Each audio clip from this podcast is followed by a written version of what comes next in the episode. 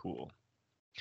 Tonight on the A Zone, we're going to talk about marksmanship fundamentals and how they relate to recent events. And we're also going to discuss technique experimentation, when and how, and how that relates to different matches that you shoot, if it does at all. So, to start us off, uh, Calvin, I think this was your idea to talk about marksmanship fundamentals. So, I'm going to pass it to you. Okay, so hear me out, guys. I think the most important aspect of practical shooting is being able to hit the targets. Agree or disagree? Wait, say that one more time. Gun handling. Gun handling is more important than hitting the target. Looking cool. According to IG, it is. Yeah, it's just fast reloads, man. Yeah, just you need to look cool. Yeah. No, I I find that there's like a, I don't know, it's a cultural thing or or maybe like new people getting into shooting. They don't work on the most important part, which is actually hitting stuff. And maybe it's because it's like the least sexy thing to work on, or it's the most difficult if you have uh, like no coaching or don't know what the fuck you're doing. So I feel like people work things backwards. They do all the easy stuff often, and then don't work on hitting targets, both close and far range, like shooting really, really tiny groups of close, and then like hitting acceptable groups far away. And so you mean doing this at like a, a practical pace, I'm assuming you're talking about. You're not talking about like bullseye pace, right? Man, even even at like the the Fudd ranges, the one the one shot per second places, I'm not really seeing a whole lot of people pushing, uh, like trying to shoot accurately. What do you Oh, guys really? consider be? What do you guys consider to be like a practical range and pace? Is it like 40 yards and 50 seconds, 15 seconds or something? yeah, there you go. Yeah, exactly. I think uh maybe all C zone hits at at 50 yards would be a, a pretty good like accuracy standard. Like C zone hits are better. Is that the next drill? Yeah, I think that that would be relatively tough to do at like any sort of practical pace. Like that- that's a that's a good standard, I think. That would take and some even practice. a slow fire, that's respectable. You yeah, know, like you're obviously not gonna win any bullseye matches, but like you'll probably be better than any rando at the public range. Yeah, and I guess so. Since we're talking about recent events, this has at least some um, relation to to practicalness. So I I think uh, my opinion would be like if you're gonna practice this, I think it would be almost more relevant not to practice it slow fire and to not necessarily practice it rapid fire, but uh, like kind of the way you shoot practical accuracy, where it's like you press the trigger immediately. You're not like standing there holding your breath, slowly squeezing the trigger and letting it surprise you. Well, I mean, at this point, you're pretty much talking about, hey, what what is your sights telling you? Can you accurately shoot at what the sights are telling you? Yeah. So like it like are the sights like in the center of the intended target? Pull the trigger, hit, sights return, hit, bang, bang, bang. So if if um if I were gonna go shoot this and then probably not be in the C zone at 50 yards all the time, what uh, types of mistakes am I probably making? Do you guys think? If someone were gonna go try to do this, Front sight focus. sorry, I went there first. I'm sorry. Sorry, fuck. so I, I think that's a good one though. Is or- maybe focal point, and, and I think don't this even one could be like- up for debate. Yeah, it's Calvin's over there white where knuckling. you might actually have to use a front sight focus. Yeah, I think you could you could for me personally, knowing myself, I know I would do better if I were target focused, but like I think I think this would probably fall like kind of 50-50 maybe depending on who you ask at that distance for like that difficulty of a shot. What are you talking about? I have a dot. I have no idea what this front sight focus is. Okay, yeah. Well, so if you're shooting irons, if you're shooting a dot, then yeah, you should be target focused, but I think legitimately the one of the hardest things might be I'm with Matt on this one. I got like a 15 yard zero, and like my dot's like a million miles above the bo- the barrel, so it's like like generically you'd be like, oh, it's a two inch hold. It's like, oh shit, maybe it's like a six or an eight inch hold because I don't know how fucking high that thing is. Yeah, knowing your holdover would definitely help. well, yeah, they so have the, ballistic what calculators. You, you. Wait, you mean you can't just use the velocity and drop numbers on the back of the on the back of the box, Calvin? I mean, you probably could. Well, what, what's Coy's box? Yeah, it's good. Yeah, Yeah, good point. That's nice. Yeah, probably shoot probably shooting nine major out of a Glock 48.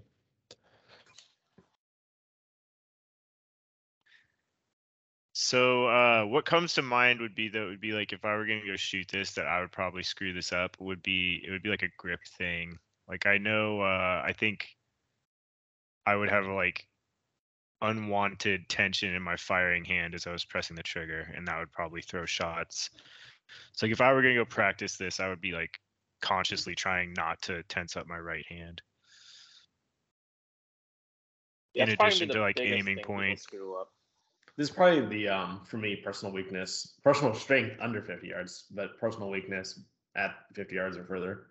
Um, I'm really good at like that um fixed pound uh trigger pull, and like spend almost no time, actually zero time spent on like um what do you call it, Kevin? Like slow fire trigger press, that kind of thing. That would be like pretty effective, I think, at 50 yards. Oh, squeezing through. Yeah, yeah. Um, Like this, uh, like Very incremental pressure bullseye. trigger press. yeah, like bullseye trigger prep stuff. Yeah, exactly, exactly. So I, I have no idea because So that's where like you slowly add more pressure to the trigger pull until it eventually breaks. Yeah.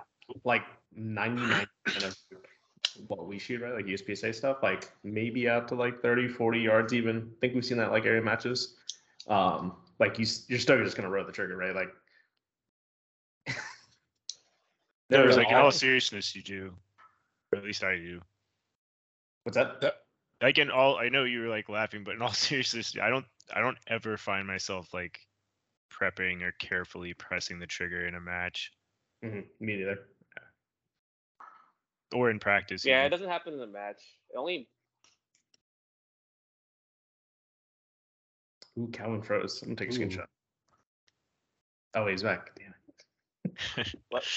You, fro- Are you you froze up, dude. You didn't, you didn't freeze. It's Oh, okay, hold on. Yeah, you're you're in and it bricked itself.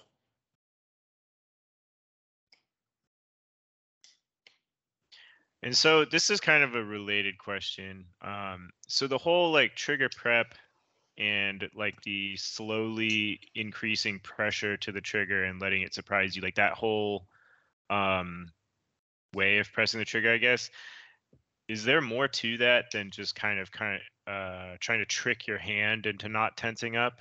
Like that's just kind of a technique to make sure that you don't tense up the rest of your firing hand right I think primarily it's more of like a mental safety blanket. It's like I feel a little bit unsure. Let me take a little bit extra time, kind of thing.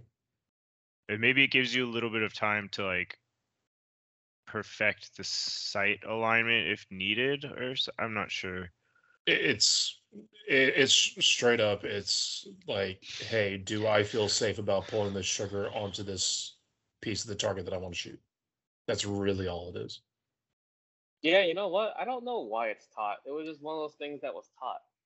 because realistically i mean it's not like you're actually moving the gun with your trigger finger and like you know oh if i if i pull the trigger slower it's going to not move the gun it's like you're moving the gun with the rest of your hand so i assume that's got to be some kind of like mental thing to trick your hand into not doing that when you pull the trigger and just isolating the trigger finger Well, I mean, it's assuming that the, that the variable of like everything else in your hands or whatever else in your body is not moving. Yeah, so I would think if you have, um, you know, if you are aimed properly and confirming your sights are dot enough, and you're gripping correctly, then it's just a matter of not, um, you know, pulling the trigger with your whole hand at that distance. I say that Confirmation I'm one not, sight picture, yeah. Kel- Right, Coy? I'm I'm not good at shooting at that distance, but that's what it seems like to me. Yeah, I think another thing people kind of will will hang them up is the sight picture itself, the the wobble zone, like seeing the sights move, whether it's iron sights or a dot, and that's just like a natural movement. And uh, one thing I stole from Larry Vickers and I demonstrate for people at like five yards, I'll literally move my gun. I'll put my gun at you guys like this, and I'm gonna fire, and I'll fire like you know five rounds or whatever, moving my gun like this in a circle. And you'd think that you wouldn't be able to hit anything like this, but all it does is just makes like a one and a half, two inch group at five yards with that much movement. So there's no way you're moving anywhere near that much when you're shooting normally. So that kind of tells you, like, as long as you have like a halfway decent sight picture, a good, really good grip, and you can pull a trigger without making the gun move, like it's gonna be within you know a decent margin of where you're aiming. Yeah, I agree with that. That kind of relates to the one of the reasons I like shooting. Like it's kind of counterintuitive, but I like shooting target focused on harder shooting, is because as your your gun kind of naturally wobbles around a little bit. I feel like it. Um, if you're focused on a point on the target rather than the sight, you'll wobble around that point on the target. And at least for me, if I focus on the front sight, I just kind of wobble around like the entire target rather than where I'm actually trying to aim. Like it doesn't kind of get sucked into that one point like it does if I'm target focused. In other yeah, words, I've never I tried target focus that far away.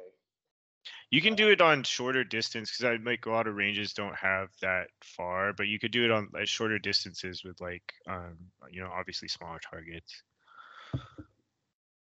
But uh, it, and it, I don't know, it just helps me because like I, I feel like I drift around on the target a lot if Yeah. I'm front sight focused, and it bites me in the butt. Like I, you can see behind me, it bites me in the butt on uh, tuxedos. Because if I'm looking at the sight, just a little bit of wobble on like a 15 yard tux, and you're in the black. And so that's that's how I figured out that this was a problem for me was the stupid tux targets. Yeah, something needs to be trained out for sure if you're like me and have been taught front sight focus all your life. Because I still fall into that trap when, like, I guess I'm under pressure, under time Yeah. pressure.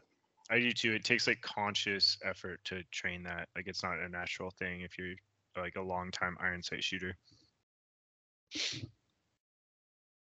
So one of the other things uh, our our guy did is that he fired a lot of his shots from a barricade first, and then moved up closer.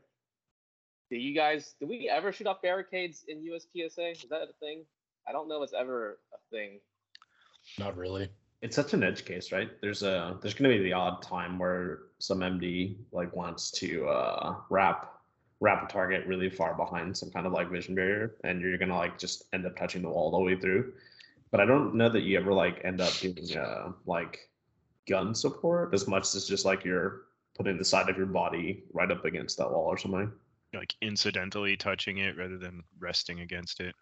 No, I mean it's definitely intentional, right? But it's like not not for like um recoil stability. It's more for like so you don't fall down stability. I like oh, I I don't gotcha. Of this, but like you know where like you your your bottom half of your body is like behind the wall, but like your everything like your full shoulders are on the other side of the wall, like Yeah. wrapped around the wall. Like I, I'm sure you guys can think of like matches you've had to do that before. We had one But stage that was kind of like that this past weekend, actually. Oh, was Some there? pretty, some pretty tough leans. I, I wasn't supporting myself on the wall, but you were kind of contorting yourself around the wall like that a little Yeah, bit. that one was it was a fun stage at least. I actually liked it. Yeah. Yeah, one thing I've noticed uh, in slow fire, never tried this on a timer, but I've noticed when I try to rest my gun on something, I actually shoot worse groups than when I'm just shooting freestyle. I don't know if you guys have noticed that. I, I could see that if it's not something you practice all the time. Like I feel like because the gun will behave a little differently if it's like braced up against something. So if you don't practice doing it, it might be weird in the moment. It's probably because of how foreign it feels, and then your brain just starts panicking a little bit. It does feel really foreign because you have like no control of the gun. But even in slow fire where recoil control doesn't matter, for some reason I shoot it like way worse on the off of bear or off a rest.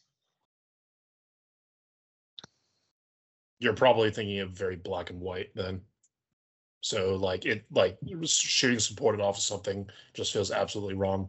Unsupported offhand feels correct. It's probably that's probably what your brain's doing. I have no idea. But you guys haven't tried it? I, don't have really I can, ever do that. um I Only can- with rifle, because um, Kevin, like uh, we shot uh, what's that rifle match? We always shoot the we Clash shoot Bash. together. There's yeah, Clash Bash. Um, they always have some kind of like uh, offhand 150 yard shot. When I say offhand, but it's like you can like rest on a T post or something. You know what I mean? Like you can uh, you can butt your gun up against a T post, and in every situation, in any in any world, like you're going to be better off like bracing against a T post than you are taking the shot freehand. You remember that stuff? Yeah, I remember that. I mean, I assume like scale and like weapon system change or whatever, but it's like 150 yard braced with a rifle versus like 40 yards with a handgun. Like it's it's probably valuable, but like we're also 40 yards is probably the range where you're like, yeah, I can still hit it just fine. I mean, I heck, wonder if was- because Matt like was we shooting have us like Matt was shooting like 80 yard target freestyle. So I mean, like, Six, six, it was about it was somewhere between 50 and 65. yeah, But I think it's also like you know rifles were designed to be shot from prone, Mhm. and resting on the barricade is like probably as close as you can get to it while standing. But like no one, none of us here shoot our pistols prone. Like it's not like a normal position for us. Well, at least So not here in North, what. at least not here in North Texas. are you saying that shooting pistols prone isn't practical? Damn, dude, hot take. I didn't say that. I just said we just do it. There's a lot of things that I don't do.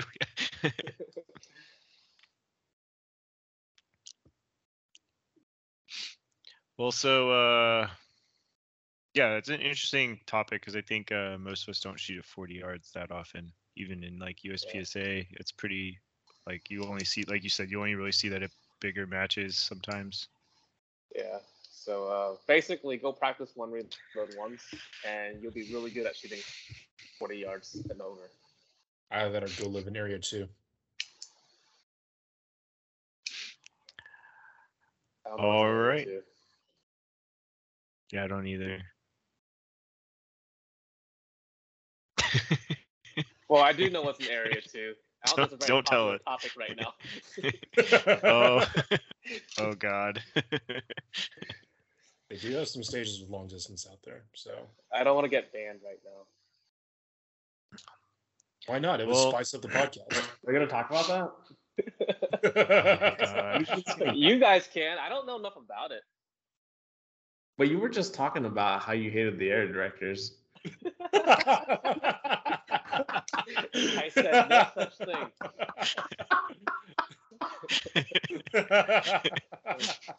if anyone watched this, you would be in big trouble. yeah, it's us a, and our it's a good five thing we have zero viewers. Five. We have five. That's true. well, so uh, assuming we don't want to go down that rabbit hole, I think our next topic is uh, technique experimentation. And so this one uh, I think was a listener question, and it was along the lines of um, is technique experimentation beneficial? Uh, when should you do it? How should you do it? And um, you know all the topics related to experimenting with different techniques.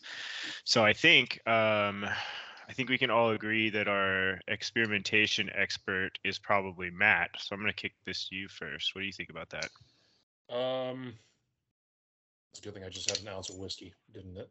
So, um, experimentation.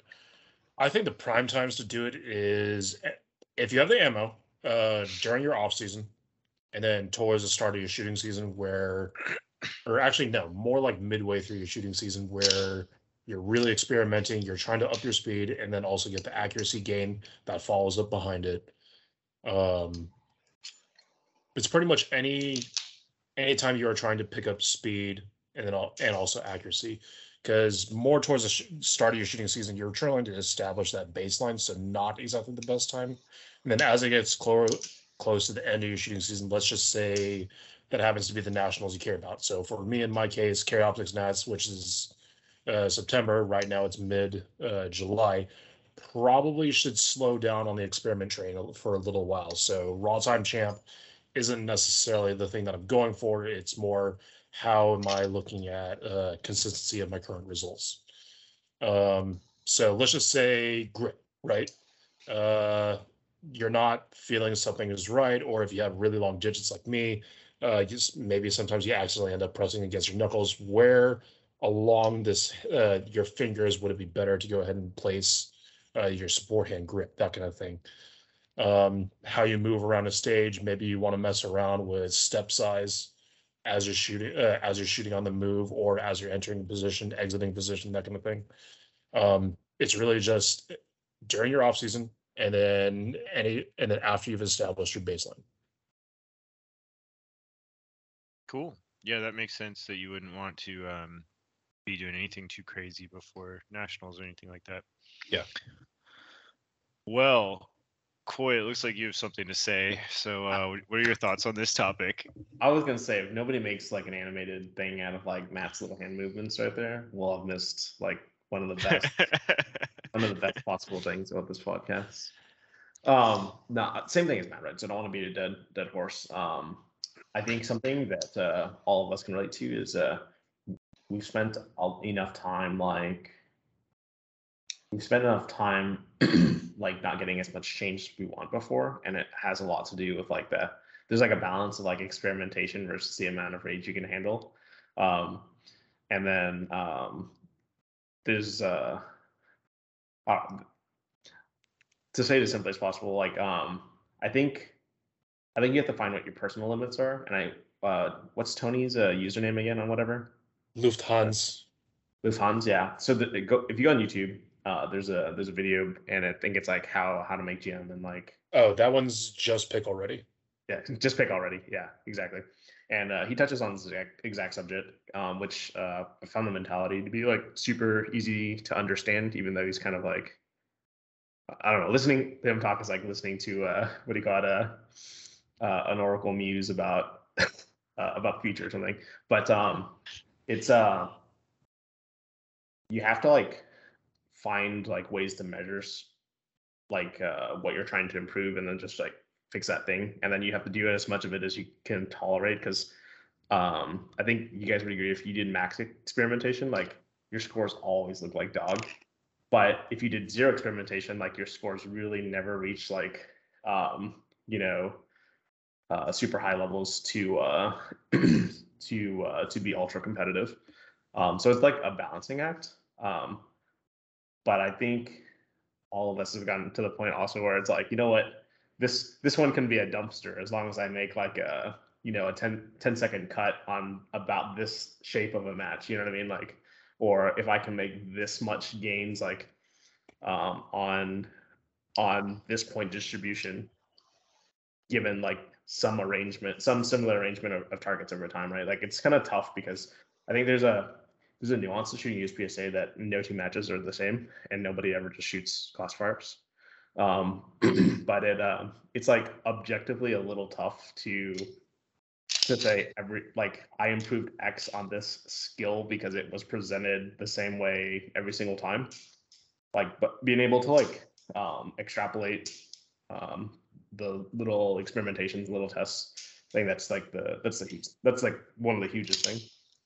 and um i like matt's like super super simplest way of saying this which is uh for most people, it's like they can't even make the time. So like they, people should be running around with their hair's fucking on fire most of the time, and, and shooting like their hair's on fire. Um, and getting Safely. yeah, it's, safe. but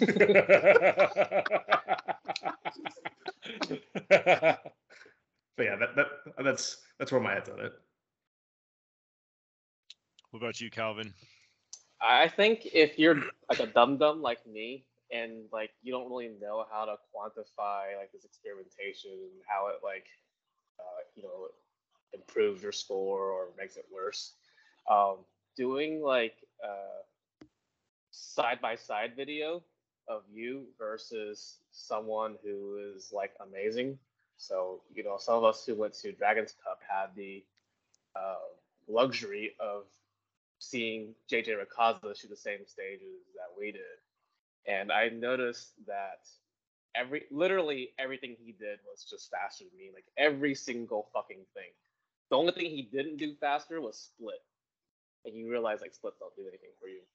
But uh, one thing that really stood out though was the way I reload. And I thought, well, you know, let's let's fix that because that's a fairly easy thing to fix compared to everything else because uh, oftentimes I would go into position still with my gun down while I'm reloading because I take longer to do it than a super squad GM guy.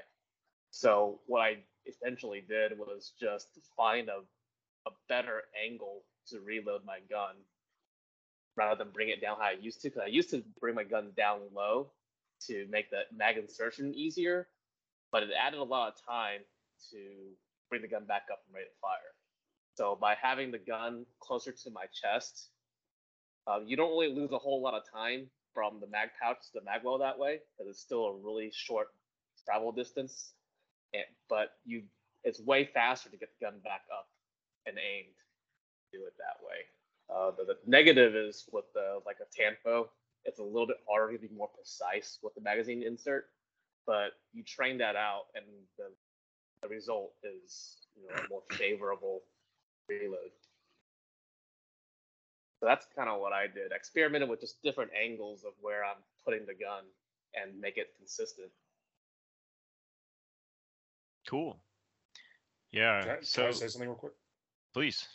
I think instead of saying like quantifying when, like how much percentage, uh, like you were saying at the start, like you, uh, I don't like not knowing how to quantify uh, when and when not to experiment. I think just by setting a date or like by like X month, I'm gonna stop experimenting and just simply shoot consistently. So let's just say your nationals, let's just, okay, let's just use production nationals as an example. Uh, by the middle of September, I am going to stop uh, experimenting and just simply shoot a match as mindless as possible. I think I think by setting a specific day, that would make that would simplify it a little bit better. Yeah, I like the idea of simplifying it. So like y'all know this, I'm retarded. So I need things to be like as straightforward and um concrete as possible. So for me, I need to like if I'm gonna play around with something or experiment it, I need to know exactly what I'm experimenting and kind of isolate that thing. Um, and that's gonna kind of dictate when I do it. So I'm gonna give some examples because that probably doesn't make much sense yet. So for uh, as an example, similar to Calvin, I've played around my reloads a bunch throughout my time in USPSA, and so that's something that uh, I've kind of ended up doing something similar to Calvin also, I think, where it's kind of like a high and close to the chest reload, because I found that that gives me the most consistency. So I did all of that experimentation on on gun placement and reloading. I did all of that in dry fire, and then I try to just make it automatic so it happens in live fire and it matches. So you're not going to find me experimenting with reload technique at a match. Um, on the other side, when uh this goes back to when I was monkeying around in carry optics during the off season, um, and I found out that like wow, I'm not even competitive on time or even close compared to the you know the mats and the other local carry optics hot shots. So um, that's going to be something where obviously I, I tried to push speed a lot in practice then, but I also did some experimentation on trying to go faster in matches too, just because I had the immediate data of like, okay, what was their time and what was my time? Like, am I even in the ballpark? So um, that's something where I thought there was value in doing experimentation in an actual match. Um, and so to give a little more detail, I think like like I said, I need things um, very concrete, not abstract ideas. So it's easy to just say go faster, just make the time happen. But if you're an idiot like I am, I need that spelled out. So for me, what I found out was a lot of the time that I was losing was confirmation. Um, and I don't think at my skill level, I mean by confirmation I mean like sight confirmation on the target. I don't think for my skill level I would have called it over confirming because I was shooting relatively good points and then when I started experimenting with confirming less the points fell off fast. So, but I do think it helped me get to the next level of being able to shoot um, you know, all things being equal, being able to shoot with lower level of com- confirmation and still get the like, you know, ballpark 90% of points for the match.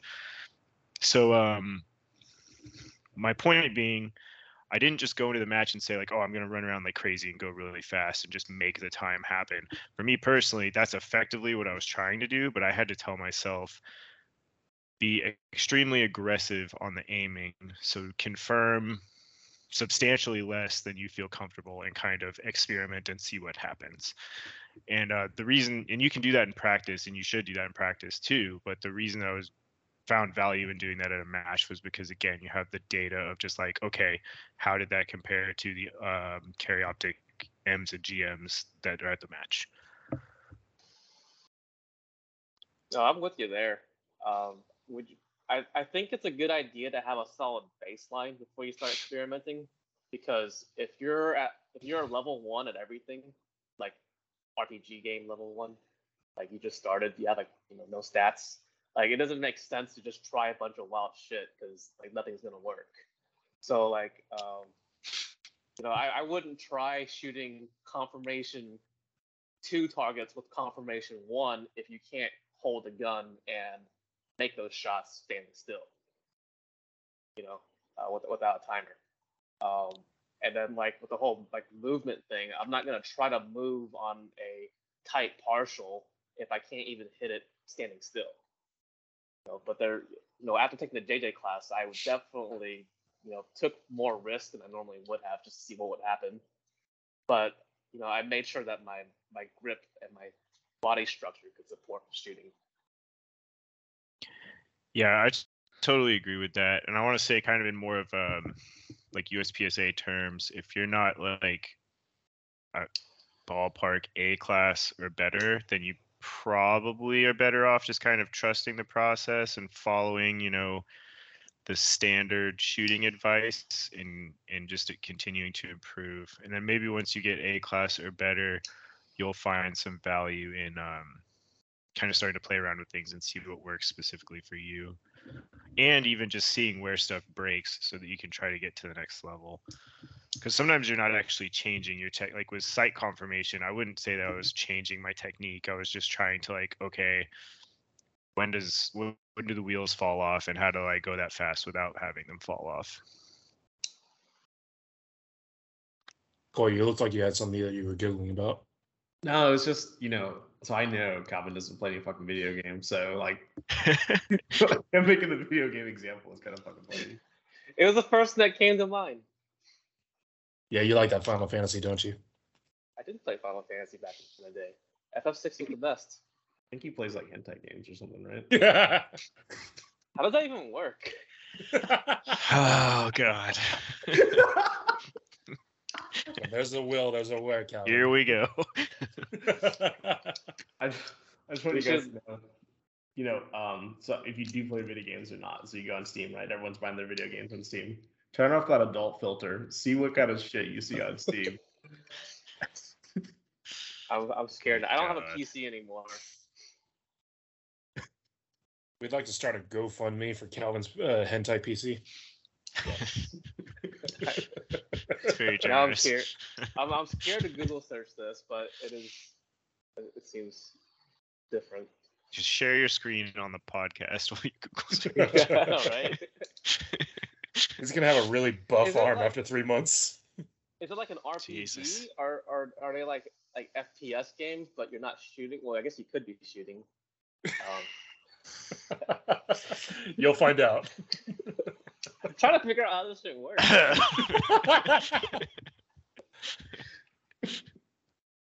Should we move it on? Yeah, I uh, I don't think uh, we had anything. Oh, you know what we did? So here's a follow up question to this. That's actually on topic. So um, kind of goes along the same lines, but do you have a different approach to level one, level two, or level three matches um, as it relates to experimenting or otherwise?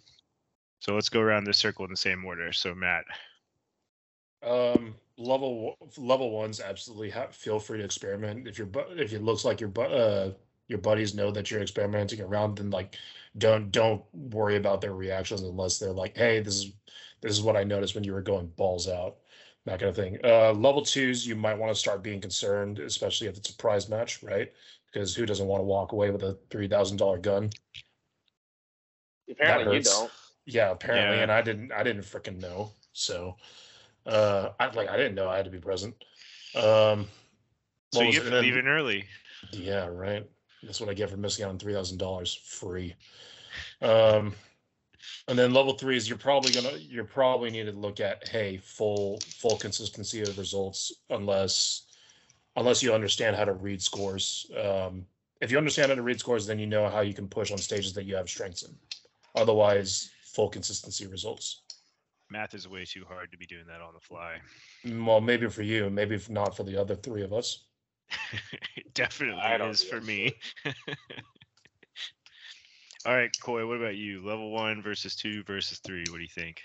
Um, generically, like, there's not really like a sliding scale for me. If I like mentally treat a match really more seriously, then I, I do what Matt was saying, and try to shore up like, if if you start to get experiment and you have like kind of a range of results that you can get, right? So if I shot the same match ten times in a row, I'm experimenting really good. If I if the range for my results is getting pretty wide, um, and I'm experimenting none if like the range of my results is really closed in. So if I could if I shot it, you know, the same six stages um, a hundred times in a row, then I would get the same result like within a pretty narrow margin.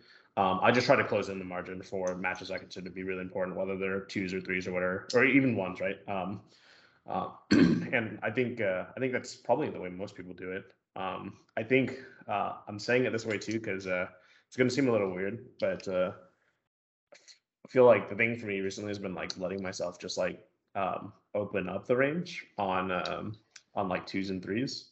Um, just because the the kind of stuff you see at levels in twos and threes, depending on your like local area, can be like, wildly different.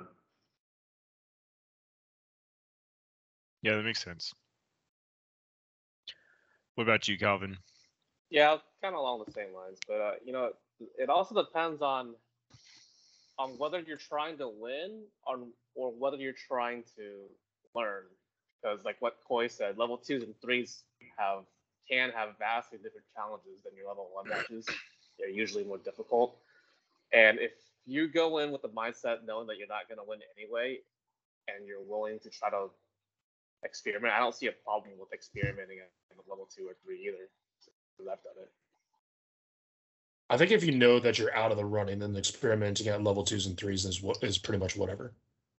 Just like some uh, leading indicators, right? So if you're like already uh if you're already uh MGM and you're like winning your section matches and stuff like that, it's like you should probably be dialed in going into it. But for everybody else, it's like it's probably okay to have the range a little loose. Yeah.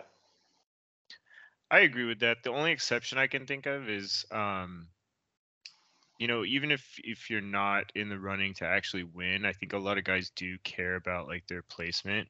So if you're, uh, you know, let's say you're you're uh, at the top level of B class or something, you don't want to lose to a bunch of C class dudes and stuff like that. So I think I, I well, yeah, I wouldn't. I would say it's up to you. I don't think just because you're in the running to win, you should just go hair on fire. Um, or just because you're And not in the running to win. I think it just Yeah. depends on what you want for that match. Yeah, because you could be like the top B guy, but you wanna, but like you're in that space where you wanna like beat all the A's and you just wanna like do some crazy shit. Hey man, first place B class is first place B class. I've never made first place B class. Neither have I. But yeah, and even if you don't care, like the stupid, um, I hope, well, I probably will piss people off, but the stupid like class placement things are are retarded. But you, so let's just assume you don't care about winning B class or something. You might care about like, oh, that guy normally beats me. I want to get as close to him as I can, or I want to try to beat him or something. So I think even if you're not gonna win, um, it's still okay to care about where you end up and not experiment. But you should also Yeah. give yourself permission to experiment if that's what you want to do. Yeah, it just depends on what you want. I don't think there's a hard and fast rule. Yeah. So for me, um, with some exceptions, generally I approach all matches, regardless of level, the same. Um, and I I think part of that is because I kind of consider um, consistent, like reliable match performance is a skill in and of itself. So if you think of like um, if you're constantly just hair on fire, experimenting, um, or just not caring, whatever you want to call it, or whatever it is in that your case, if you're always doing that type of thing at level one matches, and then the level two match that you care about for the year rolls around and you're like okay now is the time to take this seriously i think you're going to have a bad time because then pressure's on and you don't have a bunch of practice dealing with it um, on the flip side of that though is if you treat every level one match like it's nationals then um, i don't think you get the benefit of uh, experimenting like we've talked about so i think there's some wiggle room there especially for level one matches um, like I said, I've done some some uh, crazy stuff at level ones before, but I also think don't discount the practice that you get having that match pressure on. But the match pressure is only going to be there if you put it on yourself. So if you go into every level one and even level two not caring about where you end up, then you're not getting that practice of pressure. You're just giving yourself the out of like, oh, I was experimenting or whatever. So not that you should always do this, but I do think there's some value in practicing where it's like, okay, I really care about this match for whatever reason. Put the pressure on yourself and make sure that the results happen. And if they don't, it's not the end of the world. It just gives you a learning experience. Like, okay, what can I do better next time? But you're not going to have that learning experience if you don't put the pressure on sometimes. But you also have to know when to give your mind a break. Yep. I think uh, there's value in in doing both depending on you know what match it is, what part of your season it is, blah blah blah. Well, I mean, I wasn't necessarily meaning that. Like going back to what you said about like, hey, what if you treated every single level one like nationals, right? Sometimes there are just matches where like, hey, you know what? Poison Town. Okay, came up from Houston. I just want to shoot, have fun with the game, right? So just give it like even shooting like that to give your mind a break uh, is something that's a little bit important. If Yes. if your brain works that way. I agree. Can you imagine like just being a lame ass and like mailing it in and like seventy percent every match? It'd be horrible. Well, even if you're not mailing it in, like you might be going 100%, but you're 100% practicing crazy sight pictures that you wouldn't normally let yourself get away with or something. It's like, and I think there's value in doing that because you basically, when you do that, you pretty much give yourself permission to have dumpster fires because you're kind of seeing what happens. But if you're always giving yourself permission to have dumpster fires, then when the one match rolls around where you don't want to have any dumpster fires, it's like crushing pressure on top of you. So, you know, I think you need to practice managing that pressure as well as practicing experimenting. It's true.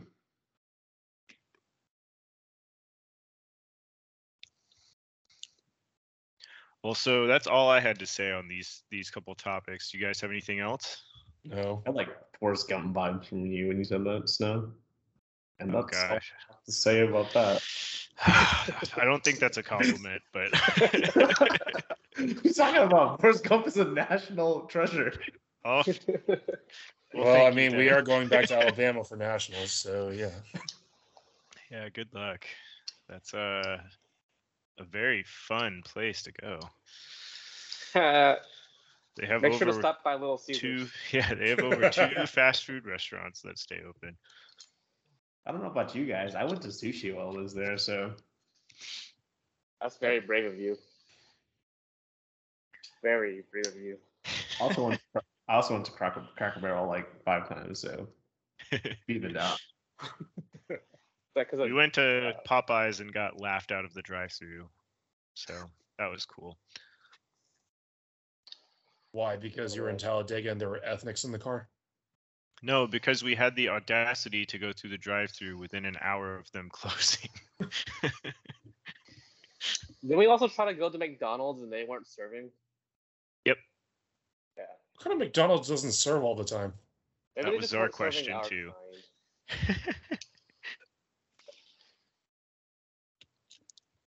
oh well. Well, so I don't have anything else, boys.